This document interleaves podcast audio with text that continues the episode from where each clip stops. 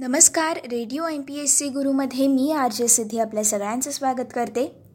आजच्या भारतीय अस्मितेची प्रतिके या कार्यक्रमात. मित्रांनो मागच्या भागात आपण राष्ट्रगीत अर्थात जनगण म्हण याविषयीचा भावार्थ आपण जाणून घेतला. आजच्या भागामध्ये आपण पंचवीस ऑगस्ट एकोणीसशे अठ्ठेचाळीस रोजी पंडित जवाहरलाल नेहरू यांनी संसदेत जनगणमन विषयीचे व्यक्त केलेले विचार हिंदीमधून आपण जाणून घेणार आहोत. चला तर मग जाणून घेऊयात आजच्या या भारतीय अस्मितेची प्रतीकेच्या कार्यक्रमामधून पंडित जवाहरलाल नेहरू यांचे जनगणमन विषयीचे विचार. पंद्रह अगस्त उन्नीस सौ सत्ताईस के तुरंत बाद हमारे सामने ये प्रश्न आया कि वाद्यवृंदों और बैंडों के द्वारा बजाए जाने के लिए राष्ट्रगान की एक धुन होनी चाहिए. ये प्रश्न हमारी सेना और विदेशी राजदूतवासों और दूतवासों की दृष्टि से महत्व का था। इतना तो स्पष्ट था कि स्वाधीन होने के बाद गॉड सेव द किंग की धुन हमारे सैनिक बैंडों के लिए उपयुक्त नहीं थी। और इसलिए हमसे बार बार ये पूछा जा रहा था कि कौन सी धुन बजाई जाए। लेकिन हम कोई जवाब न दे पाते थे, क्योंकि अंतिम निर्णय केवल संविधान सभा ही कर सकती थी। दक्षिण पूर्व एशिया में आज़ाद हिंद फौज ने जनगण मन की धुन में कुछ परिवर्तन करके उसे राष्ट्रीय गान के रूप में अंगीकार किया था और बाद में वे भारत में भी लोकप्रिय हो गया था। उन्नीस में संयुक्त राष्ट्र की महासभा के अधिवेशन के अवसर पर न्यूयॉर्क में ये प्रश्न एक अंतिम निर्णय के लिए सामने आया। भारत के प्रतिनिधि मंडल से कहा गया कि वे अवसर विशेष पर बजाने के लिए अपना राष्ट्रीय गान प्रस्तुत करें। प्रतिनिधि मंडल के पास जनगण मन की एक रिकॉर्ड था और उसने उसे अभ्यास के लिए वाद्यवृंद को दिया जब वाद्यवृंद ने उपस्थित विशाल जनसमूह के सामने ये धुन बजाई। तब वहाँ उपस्थित लोगों को ये धुन बहुत पसंद आई। कई देशों के प्रतिनिधियों को वो धुन इतनी विशिष्ट और शानदार लगी कि उन्होंने इस धुन की स्वरलिपि भी मांग ली। जनगण मन की वे धुन रिकॉर्ड करके भारत में भेज दी गई और विदेशी दूतवास और शिष्टमंडल आवश्यकता पड़ने पर उसका उपयोग करने लगी। कई देशों ने इस धुन की प्रशंसा करते हुए हमें बधाई भेजी। विशेष तज्ञों का कहना था कि उन्होंने जो सर्वोत्तम राष्ट्रीय धुनें सुनी है, उनमें से एक ये है। देश विदेश के संगीतकारों और बैंडों और वाद्य वृंदों ने ये धुन बजाई। कभी इस लय में कुछ हेरा फेर करके ये धुन बजाई गई, जिसका नतीजा ये हुआ कि ऑल इंडिया रेडियो के पास धुन के किंचित बदले हुए कई रूपों की रिकॉर्डें इकट्ठा हो गई। तो इस लय की आमतौर से प्रशंसा हुई। दूसरे इस समय हमारे सामने कोई विकल्प था भी नहीं, क्योंकि हमारे पास किसी भी राष्ट्रीय गीत की अच्छी स्वरलिपि नहीं थी, जिससे हम बार बार भेज सके। ऐसी स्थिति में सब प्रांतों के गवर्नरों को पत्र लिखे और जनगण मन किसी अन्य राष्ट्रगीत को राष्ट्रीय गान के रूप में अंगीकार करने के बारे में उनकी राय पूछी गई। मैंने ये भी लिखा था कि वे अपने प्रांतों के मुख्यमंत्रियों से सलाह करके उत्तर दे। इन पत्रों में मैंने स्पष्ट ये भी लिखा था कि अंतिम निर्णय संविधान सभा करेगी, लेकिन चूँकि विदेश दूतावासों और सेना को शीघ्र निर्देश भेजना है, इसलिए अस्थायी निर्णय करना अनिवार्य हो गया है।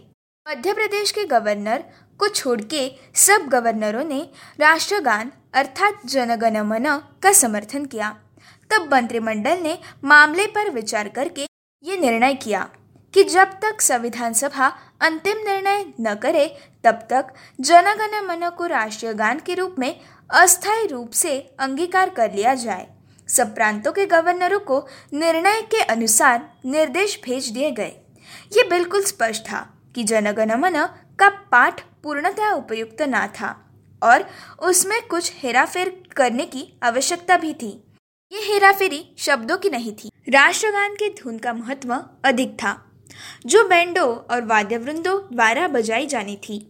इसके बाद पश्चिम बंगाल के नए मुख्यमंत्री ने सूचित किया कि वे और उनका शासन वंदे मातरम को अधिक उपयुक्त समझते हैं। ये है मौजूदा स्थिति। दुर्भाग्य की बात है कि वंदे मातरम और जनगण मन को लेकर कुछ विवाद भी खड़े हुए हैं। वंदे मातरम निसंदेह भारत का एक प्रमुख राष्ट्रीय गीत है और इसके साथ एक महान ऐतिहासिक परंपरा भी जुड़ी हुई है। हमारे स्वाधीनता संग्राम से इस गीत का घनिष्ठ संबंध रहा है।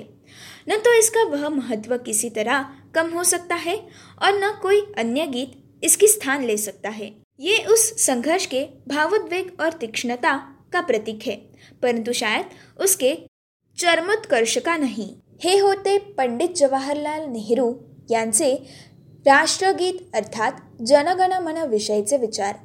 भारताच्या राष्ट्रगीताच्या निवडीबद्दलचे वाद राजकारण मतमतांतरे काहीही असोत आणि राष्ट्रीय गीत आणि राष्ट्रगीत यात तत्वत कोणताही फरक असो अथवा नसो. वंदे मातरम आणि जनगणमन या दोन्ही गीतांमध्ये श्रेष्ठ आणि कनिष्ठ असा कुठलाही भेद नाही आणि तो असू देखील नाही मातृभूमीविषयीचे निरतिशय प्रेम आदर आणि भक्ती यांनी परिपूर्ण असलेली ही गीते स्वतंत्र भारताची मानचिन्ह आहेत. परकीय जोखडातून देशाला मुक्त करणाऱ्या अनेक पिढ्यांना या गीतांनी दिलेली चेतना आजच्या भारतीय नागरिकांना तेवढ्या उत्कटतेने कदाचित जाणवणार नाही. भारताच्या गौरवशाली इतिहासाचा वारसा या दोन्ही गीतांच्या रूपाने नव्या पिढ्यांच्या उंजळीत आहे. या दृष्टीने वंदे मातरम आणि जनगणमन या दोन्ही गीतांचा आशय समजून घेण्यासाठी आणि देशाच्या उज्ज्वल भवितव्याच्या परंपरेचे उचित पाठबळ देण्याची आवश्यकता आहे.